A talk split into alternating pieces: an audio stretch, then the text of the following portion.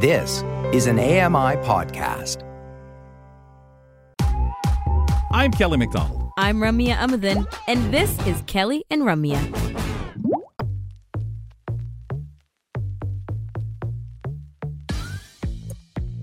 You missed out on our conversation with Ryan Hui before the break, folks. Check it out via the podcast. Subscribe to Kelly and Ramya using your favorite podcast platform. If you don't mind, give us a rating and review. Uh, I think uh, I think we upset him, but it happens that way. But you know, we know we where Ryan ourselves stands. all the time. Yeah. Well, you feel bad for the potential narrators out there, um, but on the other hand, on the horizon, infinite amounts of books available to us. No more ten percent, maybe 85, 95 percent of the books will be That is the spectrum. Yeah.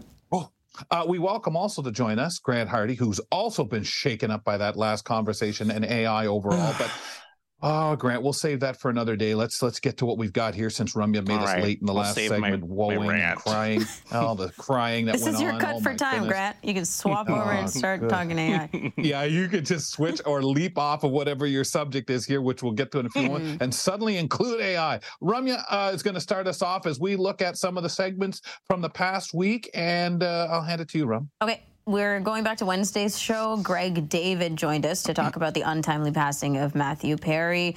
Uh, he played Chandler in Friends, and we talked about Friends. Here he is touching on some of the cast members' story of getting on the show. the casting director for Friends shortlisted 1,000 actors who had applied for each role. Each role, uh, and so they whittled that down to 75. Um, uh, Marta Kauffman, uh, the the executive producers, had worked with David Schwimmer in the past, so they uh, wrote the character of Ross with him in mind, and he was the very first actor cast. And funnily enough, he was viewed as the star of the show, so it Yeah. became very much an ensemble. But in the very beginning, the idea was that it was going to be based around David Schwimmer's character more so than the had others. something to anchor from. Jeez. Yeah, yeah. And uh, Courteney Cox wanted to play the role of Monica because she liked the strong characters, but the producers had her in mind to play Rachel because of her cheery, upbeat energy. Um, that was not how they envisioned Monica, so they decided that they wanted Courteney Cox to uh, to play Rachel. But after she auditioned for the role, they agreed with Courteney Cox, and she got the role of of Monica. So, uh, but there was a time in my life where Friends was basically background noise. It was white noise for me. I would just replay it over and over and over again. It would be uh, on all the time. I knew the episodes by storyline, if not by like actual lines that characters were speaking. And then I went into an absolute deep dive of how people got cast and the interviews of all the the different cast members. I really fell in love with the um, show and thought that I was getting a lot of the the people behind it as well and their personalities and their come ups from the show. But what really hit me is um, Matthew Perry when he brought out his memoir. And i guess before his memoir as well. To be fair there were in the last couple of years he eh, times where he's spoken very candidly about his struggle with um, mental health with addiction and substance abuse and um, alcoholism just all kinds of things but it was a shock to the system for so many Friends fans because I think a lot of us felt like guilty for not realizing, not understanding that this man had been going through pretty much 10 years of struggle, and uh, some would argue the worst of the struggle during his time on Friends. And so uh, when he started talking about it, we were like, whoa.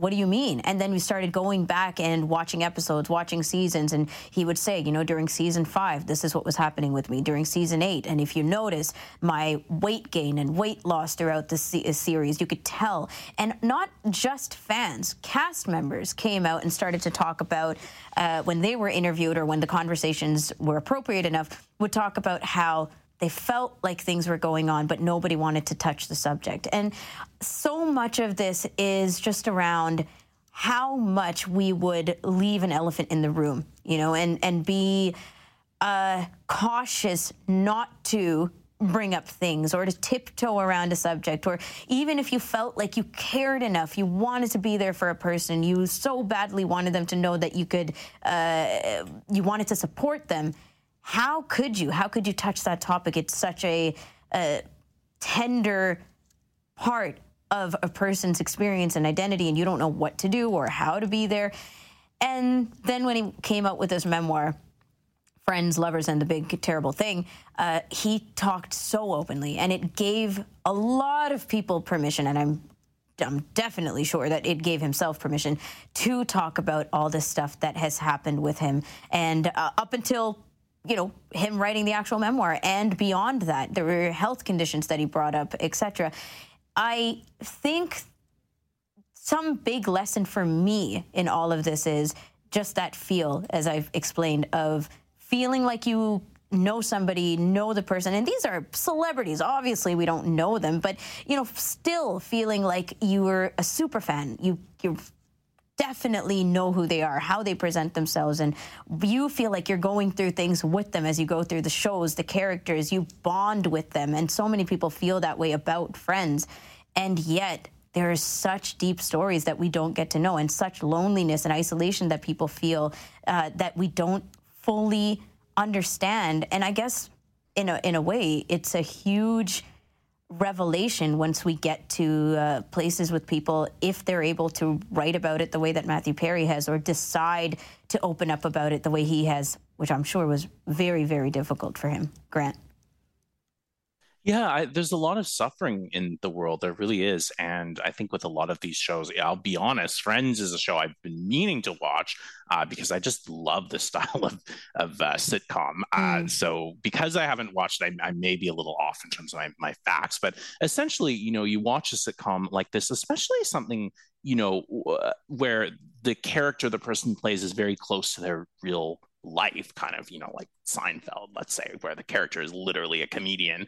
But no matter what it is, yeah, you you know, you kind of feel as though you know them. You know, you're part of the family, and their lives often just seem so simple and you know comical and joyous in in certain respects and then you realize that there's a lot that's hidden away and uh, you don't always really get to see the full picture and that's really the case for everybody that that person you know smiling next to you joking around whatever it's like unbelievable kelly that they may be struggling but that's just the fact of the matter yeah, um, actor Tyler Christopher passed away this week as well, and uh, we afterward hear a lot about struggles he had had, um, substance uh, abuse, and just getting through. And I know a lot of actors through my time doing theater, and it's that people will say, well, were they crying out for help? Were, and I think a lot of what the people who have gotten out there, as we learn, and advocated, this is the problem I'm going through. And once they get to the point, and there's that time in acting in our, unfortunately, um, and, and anything to do with entertainment, you kept everything as quiet as possible. It was not in your best interest to be open or to share these problems with the outside world. Don't do it and so many people ended up matthew perry having to try to deal with stuff on their mm. own and they got to where they said forget that. I got to help other people because that helps me. And i think for those of us who cannot reach out to have helped or supported even when we if we heard about this before or any other people struggling who are open enough to say so what they're basically wanting us to do i would think is help the people we can reach.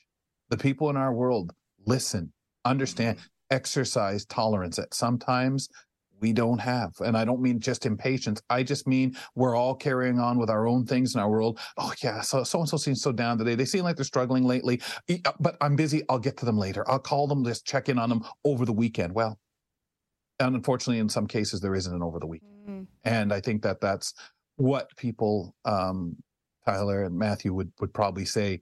Yeah, but you got enough people around you. you no, you, I may not know you. You may not be able to reach me help somebody else. Sticking with our show on Wednesday, ladies and gentlemen, we spoke with Toronto student Sterling Wan about his project. This is amazing because it was uh, part of the recent Canada wide science fair. And here he is explaining a bit more. Yeah, so uh, in the Canada wide science fair, um, me and my partner Ethan, also at my school, we worked on a project that a device that could create both clean water and create clean electricity. So it was sort of a two in one system that allowed water to evaporate and made that water into clean water. Oh, this is brilliant. Um, why this project? Yeah, because um, I think as a Torontonian, especially, like we have access to clean water, and mm-hmm. sometimes we forget that there are communities far away from us without access to clean electricity with electricity and clean water and that life can be difficult. So my partner when he was younger he went to china. So um and he was able to see some of the communities that wasn't able to have as much clean water and that was some something inspirational towards the creation of this project I'm going to go a little way away from his topic and things he shared with us in that conversation because I encourage you to check out our podcast and hear it if you missed it um, from our conversation with him the other day. But the beautiful thing that Sterling did that I thought was so great was right there, talking about a suggestion. How come? The inspiration for the idea. His friend. He also through it mentioned somebody who worked on something to help people in the low vision and blind community. This young man, and you stop and say, well, he's science. He's, he's very smart in that. But you know what? Not everybody has that gift to be able to explain to us. Maybe I don't want to say the layman, but we're not there. We're not part of this. He was so versed and wonderful to listen to. It made it so exciting to have him talk about this this portion of STEM and what he's doing. But it was a real honor for me as a host to have this young man come on the show, calm, collected, and aware. Um, it gives me such a feeling of this is a person that's aware of what's going on around them. You may have picked up some of the background noise in, in the back. He, he commented on that. Being aware that, guy, sorry, you're probably hearing some people talk in the hallway, carried on with what he had to say. That awareness is the kind of awareness I want finding out answers for me, explaining things to me, leading my country, if you want to say that. And, and this is a 17 year old boy. And it was so wonderful that he had the time at the last minute. We, we got him on the show actually fairly quickly, as Grant will attest to. And, you know, Ramya, I found it so refreshing just to have this kind of guest visit with us for a little bit on the show. And I thank him and I thank him for being so darn prepared. Mm-hmm. Yeah, prepared. And, uh, you know, what I really uh, appreciated about the way he communicated was that it was, it was a scientist like you you could tell that he was in a very growth mindset that he appreciated the depths of learning and to uh, understand and to help and all of these other fantastic things that come with being part of science and and taking part in experiments and helping each other out. But at the essence of it there's a lot of just experiment and growth and disappointment, but being able to move forward, learning and taking things as you go, and learning from not just yourself and not just what you're willing to put on the table, but what everybody else is bringing to the table as well, and uh, being able to kind of blend that all together and say, hey, if it's not this, it might be that. And I think that that is such a, a healthy way of looking at science, looking at the world, and then being able to, like you said, Kels, communicate that with other people, just in the energy sure. of it. Oh, yeah. Wow. It was so great. Grant, your feeling, and uh, you've got one more for us. Yeah, I, I just think it's. Did you guys ever notice how like practical and pragmatic scientists are. I just mm-hmm. love yes. it so much. It makes me smile because I'm thinking of myself. I'd be like, I don't want to, you know, brag or anything, throw around, you know, the hero word, but you know, I'm trying to uh you know, develop a system for clean water. But right. you listen to that guy and it, I don't wouldn't really do that. I'm exaggerating, but you listen to that guy, he's like, oh, you know, I just came up, this seemed like a good experiment to go with, creating clean water because some people don't have it. So, you know, we're trying to advance the scientific, you know, method to incorporate that. Like they're just very logical and practical. Mm. Really, like scientists should actually probably be leading the world because they're just so like so logical about everything. I don't know how we're doing for time. We're tight, Grant. So you'll only have time. We can play and let you. Well, listen to you. Okay. Uh, Fern Lalem uh, talked about fear and the psychology behind it yesterday. Here she is defining fear. Fear is an emotional response, and it is triggered by a perceived threat or danger or an anticipation of harm. Something harmful is coming and we are afraid of it. So it can manifest itself in various ways and in various different levels of intensity. You know, sometimes it's really bad, sometimes it's not so bad, we can handle it. But um, it can often lead to us sort of having changes in our thoughts, in our behavior, in how we feel in our body. You know, that, like I mentioned, the heart starts racing, the sweaty palms, all of that. And you can really start feeling that fear coming on so it's that thought of something is coming and it's going to potentially be bad for me, essentially. You know, I'll try and be quick here, but one idea I would really be interested in exploring, should have asked her about this yesterday, is where fear intersects with other uh, emotions that or qualities that people judge you for or see as foibles, such as, for example, people saying that you're lazy. So I think sometimes, you know, people who are struggling with their mental health, maybe have a disability, uh, just have some some past trauma, uh, may, for example, you know, sort of uh, just stick around the, the home. You know, they don't really seem to be able to kind of accomplish get the kinds of things done that maybe you think they should be able to uh, and we often just attribute that to to laziness but i wonder if we really delved into it whether it would be less laziness and more about this really powerful magnet of like fear that is like i could you know try and go out i could try and do this but i'm just remembering like some of these terrible things that you know happened to the past and you know this fear is sort of like gluing me you know to where i am but it's easier to be sort of more chill and attribute this to like laziness or you know just sort of lack of motivation so i kind of wonder whether a, a lot of people uh, have that trauma reinforced by having people tell them over and over that they're lazy, mm. not motivated, when in fact it's fear that's the driver and they're not getting the help that would be appropriate. Yeah.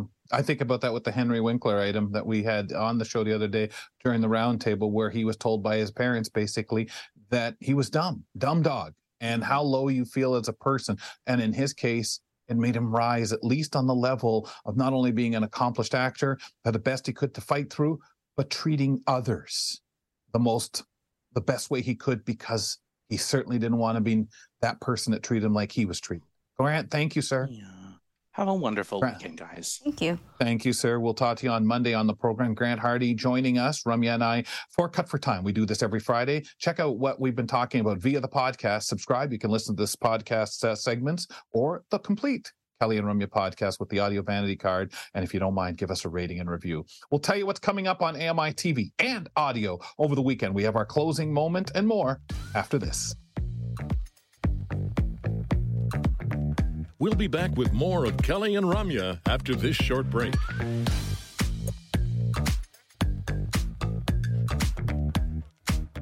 Hi, I'm Jenny Bovard. Join me monthly for Low Vision Moments, where I speak with awesome guests about some of the amusing things that happen when you're blind or partially sighted. Watch on YouTube or download Low Vision Moments from your favorite podcast distributor.